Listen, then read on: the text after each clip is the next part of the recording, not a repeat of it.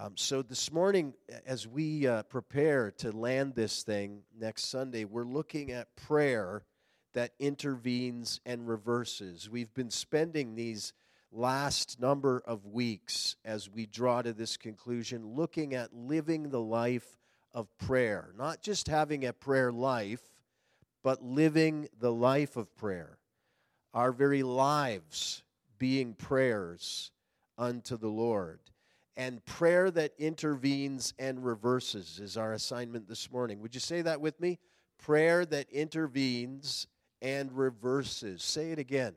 Prayer that intervenes and reverses. Ephesians 6 and verse 18, which was a text that we began to look at last week together. We look at it again this morning. And then Hebrews chapter 7, verses 24 and 25 look at this together Paul's words to the church in Ephesus Pray at all times in the Spirit with all prayer and supplication. To that end, keep alert with all perseverance. Last Sunday we looked at persevering prayer, making supplication for all the saints. And then, if you'll keep your finger in that text, but turn now to Hebrews chapter 7. Hebrews chapter 7. The Hebrews writer tells us that Jesus holds his priesthood permanently because he continues forever. He will never have a successor. He is our perpetual priest. He is the new priestly order. No one will succeed him. He is the ultimate, the great high priest. He continues forever. Consequently, verse 25, he is able to save to the uttermost. In other words, save completely and at all times in every generation those who draw near to God through him, since he always lives to make intercession for them. Prayer that intervenes and reverses. Because Jesus lives forever, his priesthood lasts forever. Therefore, he is able once and forever to save those who come to God through him. He lives forever to intercede with God on their behalf. As Jesus' disciples, and I trust that that's your desire to be more than just someone who is a Christian in name only, a nominal Christian, but you are giving yourselves, we are giving ourselves to be followers of Christ, to be his disciples, people of the Spirit, as we've been looking at. And as that, our call to prayer is the call to live a life of expanding dimensions. Now, you may know a life of expanding dimensions in your diet. I don't know. We're trying not to be so expanding, aren't we?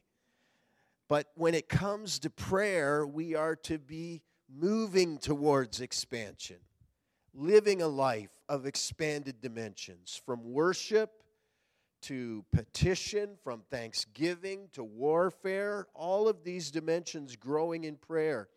And Ephesians 6, verse 18, as we began to look at last week, points the way to pray at all times. Say that with me. Pray at all times. In, in, in other words, live a life of prayer. In the Spirit, Paul says. In other words, with supernatural assistance from Him. With all prayer, that is, by every means of prayer and supplication. I think this is on the screen for us, yes. And supplication, literally with alertness, persevering for the promises as they are contained in the biblical texts for us. Beloved, let me invite you this morning. No, let me urge you even toward what's at hand here for us. We need to look at three grand words of prayer that we see in these texts that we have open in front of us today. And those words are supplication, intercession, and thanksgiving. Can I bother you to say those words with me?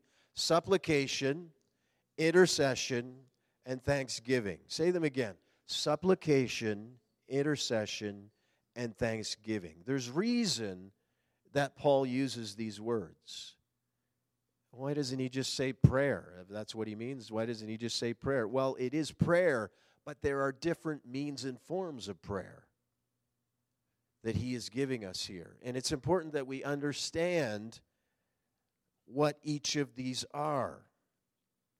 But especially, we need to see them in their relationship to that order of prayer that I'm calling the prayer that intervenes and reverses. As we said together a moment ago, prayer that intervenes and reverses. We're going to spend these last couple of Sundays of November there. Prayer that intervenes and reverses. I was watching yesterday afternoon a little bit of college football, and it, it's always wonderful when you see the team, the, the, the, these opposing teams, and the one team intercepts, intervenes, and reverses the whole direction of the game.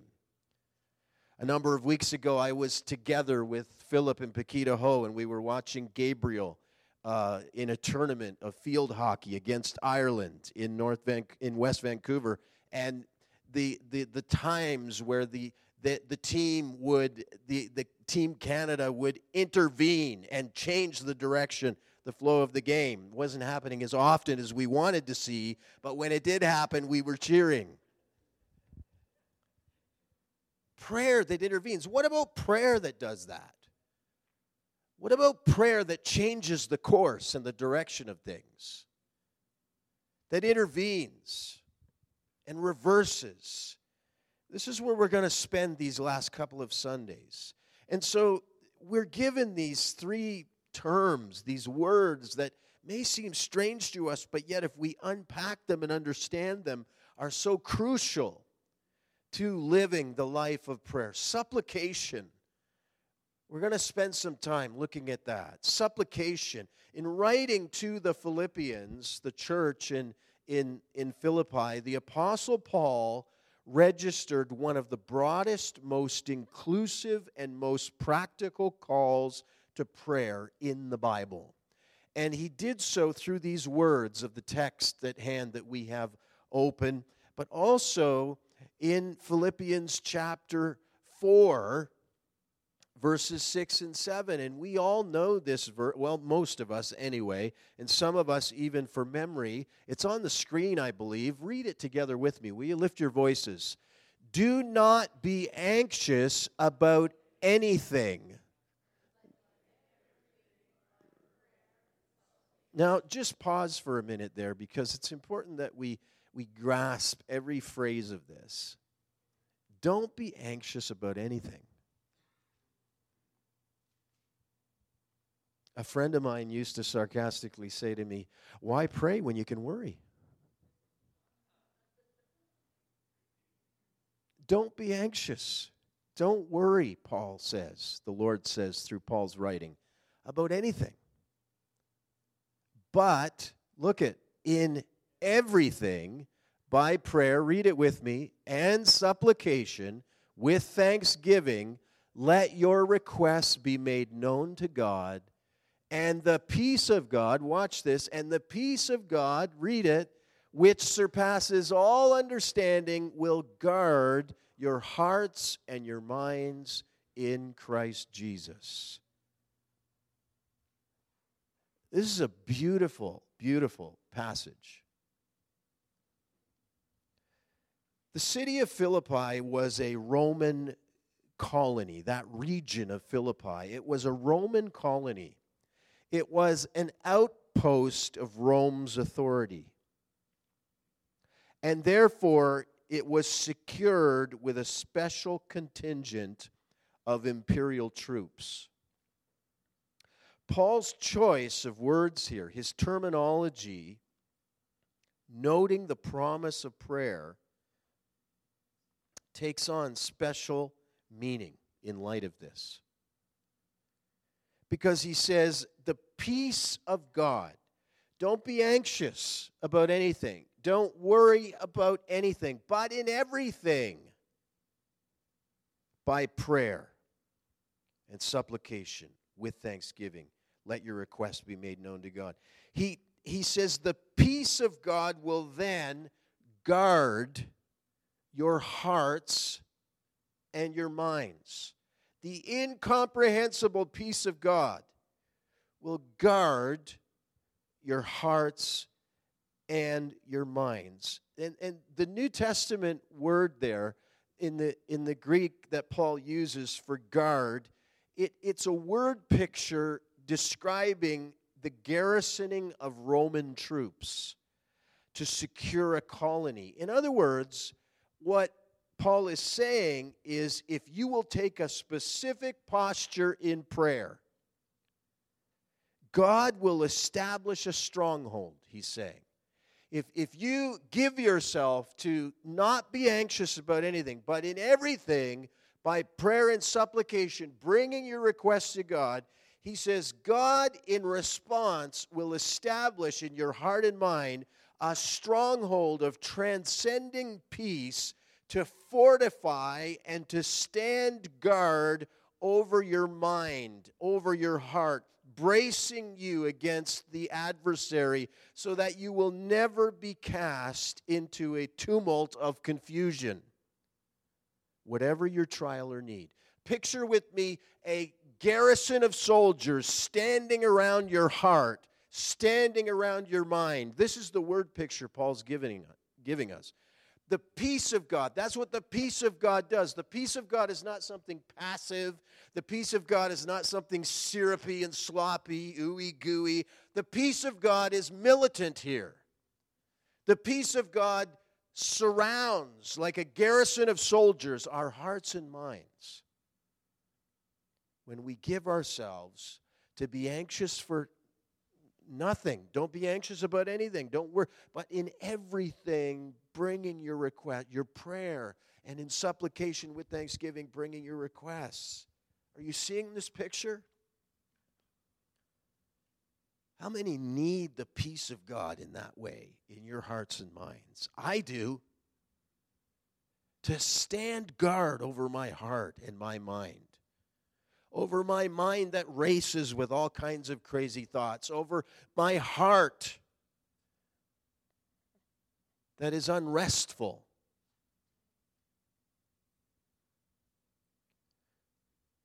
Paul says this is what the incredible transcendent peace of God will do. This text points the way for our entry into this place of secured confidence following prayer as the peace of God stands guard over our mind. But it involves more than simple petition or ordinary asking. Paul calls us to supplication. This word, supplication. What is that? Say it with me, will you? Supplication. He calls us to supplication. It's an interesting word in the Greek language. Deomai. And it essentially has to do with asking, but it extends the idea even further than that. And is it okay if we do a bit of a word study here for a moment this morning without getting too technical with everyone? But this is important if we can if we can get this into our cookers here today. It's important for us in unlocking this truth and this passage Strong's Concordance has linked in alphabetical sequence the words deo deomai, supplication, deo and day. And seeing these words in their natural lexical order, the lexicon, the Greek dictionary, seeing them in their lexical order helps us to see them also in their logical order. First, let's look at their definitions. Deomai, to supplicate or to make supplication. I think this is on the screen. To supplicate or to make supplication. To beg, to pray earnestly. Interesting. That's what the Greek dictionary gives us on that word. Deo, to bind something up or to tie something up. Day, a Greek participle, particle rather, ought, used to express the moral imperative. The moral imperative refers to that which is in the order of things ought to be. For example, if there's a need, we ought to help. If there's a fire, we ought to do something. Help, warn someone, get water, or even extinguish the fire. Ought means in the order of things, to do what is necessary, appropriate, and right. So when we learn the linguistic relationship of these words, we can grasp the concept of supplication together. This word that Paul uses. That is the pivotal differences between simply asking and supplicating. To simply ask is to make our request known. But supplication has to do with those times when a focused point of passion in prayer is needed. A focused point of passion in prayer. I must admit that I'm puzzled a little bit by these words. I'm puzzled by deomai being translated to beg, where prayer is involved, since Jesus does not ever teach prayer as begging. Some people believe that, that prayer is begging God. And so they don't pray because they don't believe they're to beg God. Well, Jesus never teaches us that prayer is begging God. So I'm, I, I'm mystified a little bit by this dictionary definition. It doesn't reflect the nature of our relationship with God. However, when we look at these cognate words, in other words, the family of these words that are related, to one another, deo, to bind. The dynamic between prayer and spiritual authority begins to come more clearly into view for us. For example, consider with me Jesus' teaching regarding the authority that you and I, his church, are given over the dark powers of hell. He says in Matthew 16, verse 19, I will give you the keys of the kingdom of heaven. And whatever you bind or forbid on earth shall be bound or forbidden in heaven, and whatever you loose or permit on earth shall be loosed or permitted in heaven. So it appears that deomai as a prayer exercise called supplication implies more than earnest begging. The evidence is that we are to see supplication as involving Christ authorized action of binding up things, forbidding things, certain things, and loosing certain things, permitting certain things. Uh, understandably, then, we ask, well, then, what things do I have the right to forbid and permit in prayer? If I'm given this authority that Jesus says I'm given, if we as the church are given this authority that Jesus says we're given, what, what things do we have the right then to forbid and permit in prayer? And the answer, I believe, is in our seeing the family relationship of these words, the, the cognate relationship, as it's called, which means the family, how these words are related to one another. Da, deomai.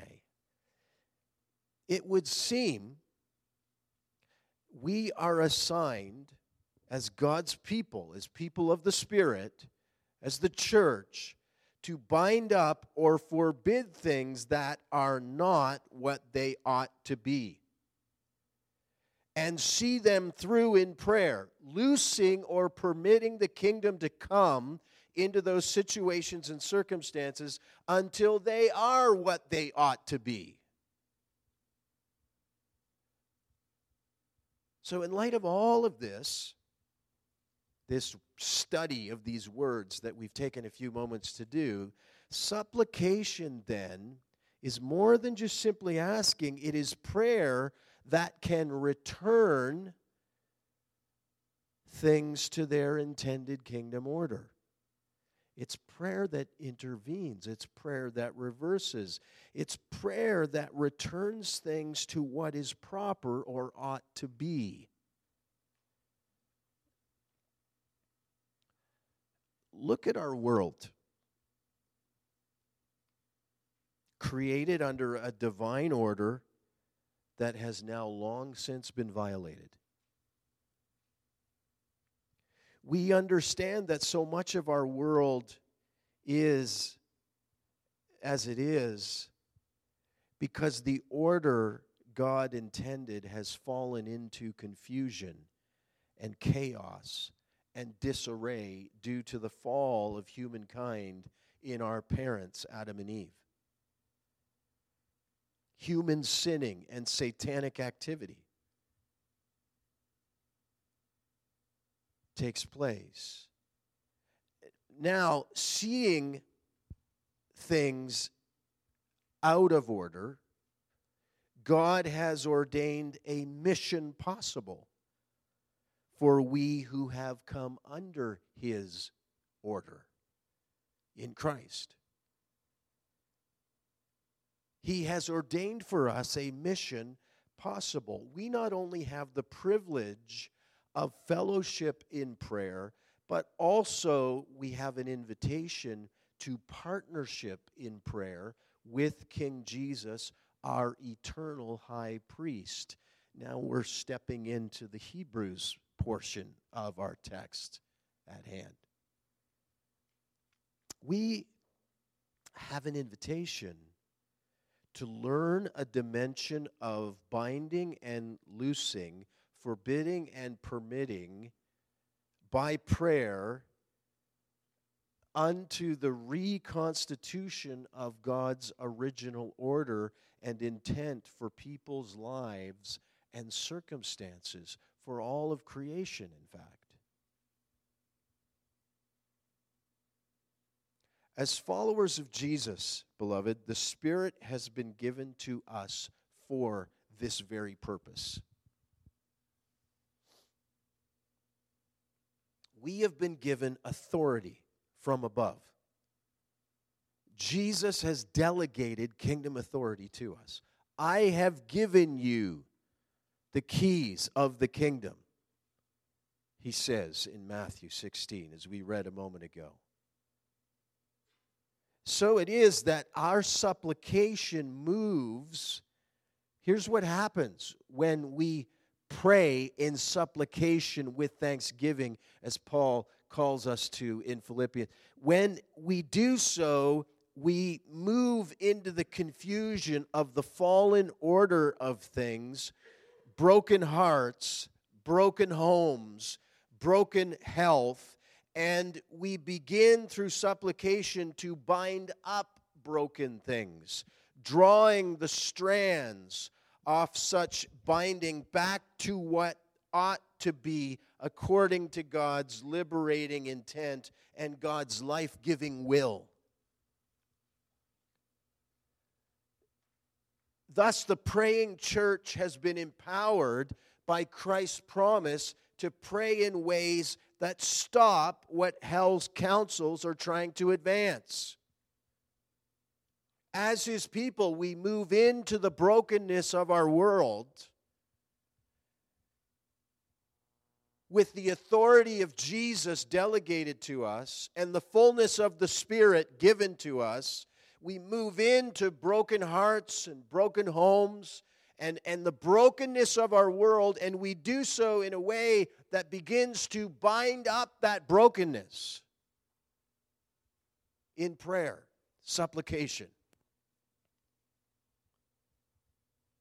This is what is meant by prayers that bind and prayers that loose, as Jesus uses these terms in Matthew 16. Binding and loosing is not limited to how we may conceive of something being tied up or untied, it's also related to the concept as the terms are used when a contract is made. For example, if you've read any kind of contract at all throughout your life, which I'm sure you have, you've come across these terms. Uh, when a property is being developed, an architect will regularly visit the site. And the architect will meet with the contractor to assure the details of the contract are fulfilled. Holding the contractor to the contract is legally possible because the terms of the contract are what? They are binding. But possible only as the architect or his representative insists on the binding. If the architect doesn't show up and enforce these things that are binding, it won't happen. But as the architect or his representative insists on the binding clauses of the contract, ensuring that contested or neglected features of the project will be finished as they ought to be and as the owner wills. Are you starting to get the picture here? We are representatives of Christ. We are Christ's arms and legs and hands and feet. We are his representatives who are on site in this earth to ensure that the terms and the conditions which have been set forth and established in the work of Christ as our great high priest are carried out in the lives of those in this world. Are you seeing this? But it only happens if we step into our responsibility as partners with Christ. He has delegated this to us Are you seeing the analogy here? It's quite obvious. In this world, Satan is trying to construct things that are totally out of line from God's blueprint.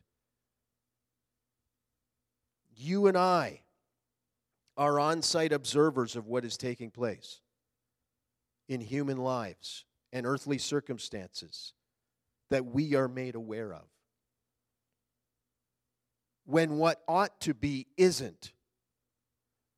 Our role then in supplication is to say, and, and, in fact, I want you to say it with me. It's on the screen for us. This is what supplication looks like. This is what our supplication prayer looks like. We see things happening around us and in the lives of those around us, in the brokenness of this world. And in prayer supplication, as people of the Spirit, as the people of God, we say this in prayer. Read it together with me, will you? Lord Jesus, what you contracted for in establishing your new covenant at the cross and in your resurrection and ascension, for your purpose and power to save, heal, or deliver in this matter or person or situation, it isn't being done on earth.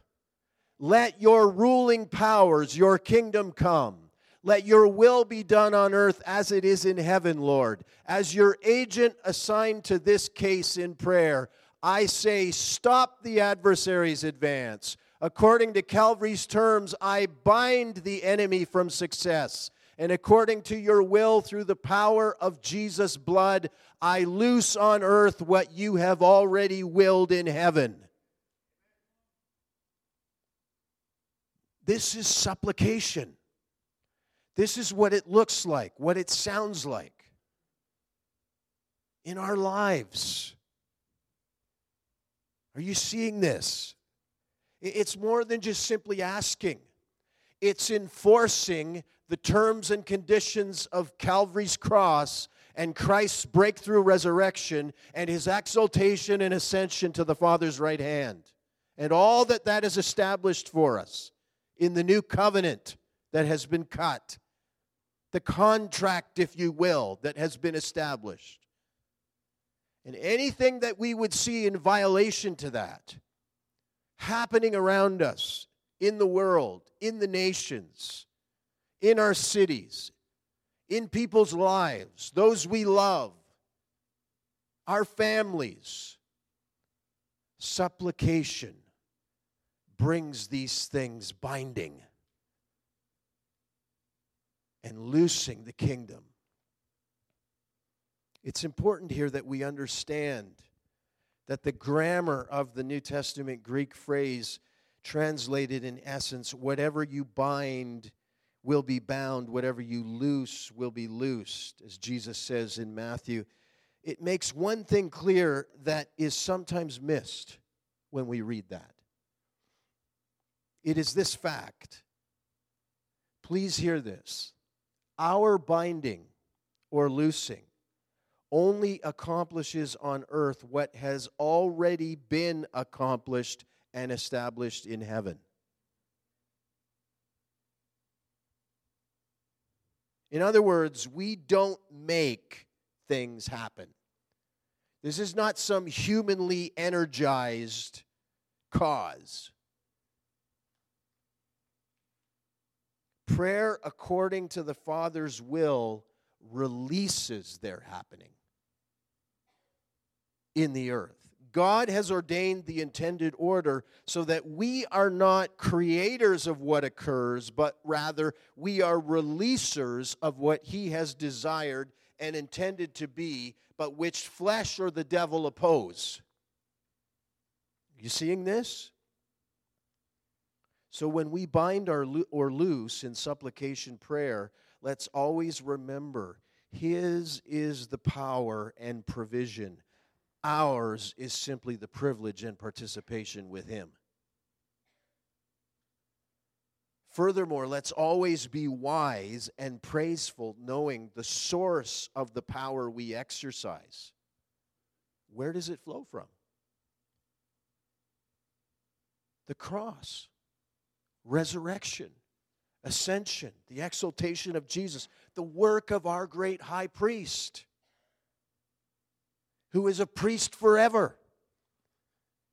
The greatest priest. No one will ever succeed him. Never forget it, beloved. What King Jesus did in his life and death on the cross and in his resurrection and in his exaltation ascension was once and forever to break the capacity of the adversary to sustain his oppressive rule over man humankind apart from Calvary's power and the tomb's victory, we are no different. You and I have no defense in our own human power and resource. Hello? We're all helpless against Satan's strategies or contrivances, except that when we have the resources of the cross and the resurrection, we not only have a sure defense for our own soul, but also a point of appeal in calling for heaven's best in the face of hell's worst. Yes, because of Jesus' victory. Because of his victory through the blood of his cross, the breakthrough of his resurrection and his exaltation in ascension. Prayers of supplication can bind and loose and resist and release. That is, as new covenant, new creation people of the Spirit, we can contract for heaven's ought to be deliverance and rejoice in seeing God's will done in the midst of the brokenness all around us. We have Christ as our great high priest and mediator whose interceding and saving, delivering power is available to us without end. You can never tap it out. In Him, the way to approach God is always open. Because in the presence of God, He represents His people as a permanent, perpetual, interceding priest forever. And when we supplicate, when we give ourselves to prayer supplication, we are joining with Him, interceding together with Him. I wonder how things would look if we would begin to intercede the way Jesus is interceding, which is according to these terms that we're looking at in these passages today. If we would begin to pray what Jesus is praying, rather than praying our own agenda into situations, rather than praying our own desires and our own intentions and our own manipulations and all of our own stuff. And what would happen if we began to tune the ears of our spirit to what Jesus is praying and interceding as our great high priest? And we began to join our voices in chorus with him in praying and interceding together with him, binding and loosing, releasing and forbidding. All of this in the brokenness of the world around us, the brokenness of our lives, our families, our neighborhoods, our cities. In the midst of that, we began to pray what Jesus is praying. I wonder how different things would look.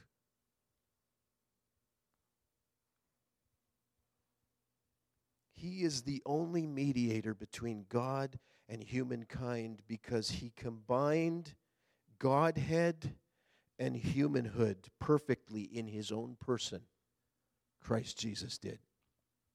The mystery of the incarnation that we will be celebrating soon in this Advent and Christmas season.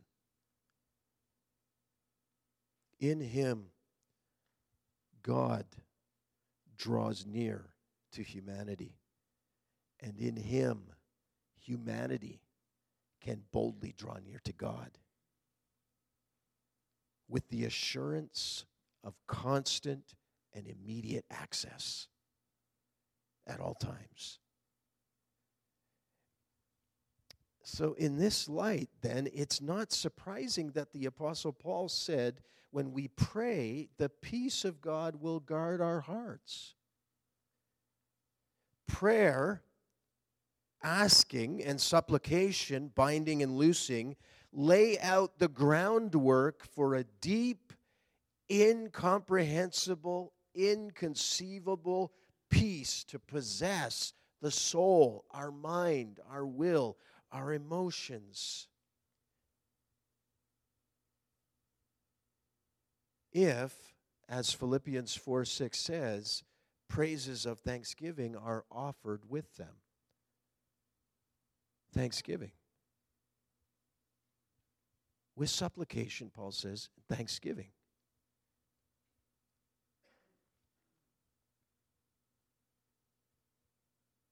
Faith brings peace, and anxiety will cease.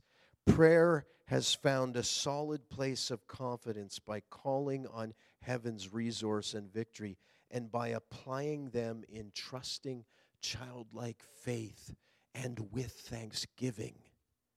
And we're going to look more at this term thanksgiving next week. With grateful thanksgiving, we rest in praise as heaven's power moves in to enforce and to actuate the holy will and purpose of God's intended kingdom order on earth as it has already been established in heaven. The things we've addressed in prayer and supplication are set forward in the power of the crucifixion, the resurrection, the ascension, and the intercession work of Christ that is ongoing as he is ever interceding before the Father for us and on behalf of us and invites us to join him with. All for God's glory and in King Jesus' strong name. Beloved, what Jesus did for Peter on earth, he still does for his people now at the right hand of God. Do you remember what that was? He told Peter in Luke 22, he said, The enemy desires to sift you, Peter, but I'm praying for you. Beloved, Jesus is praying for you. Aren't you grateful for that? Turn to somebody and tell them right now Jesus is praying for you. He's ever interceding before the Father.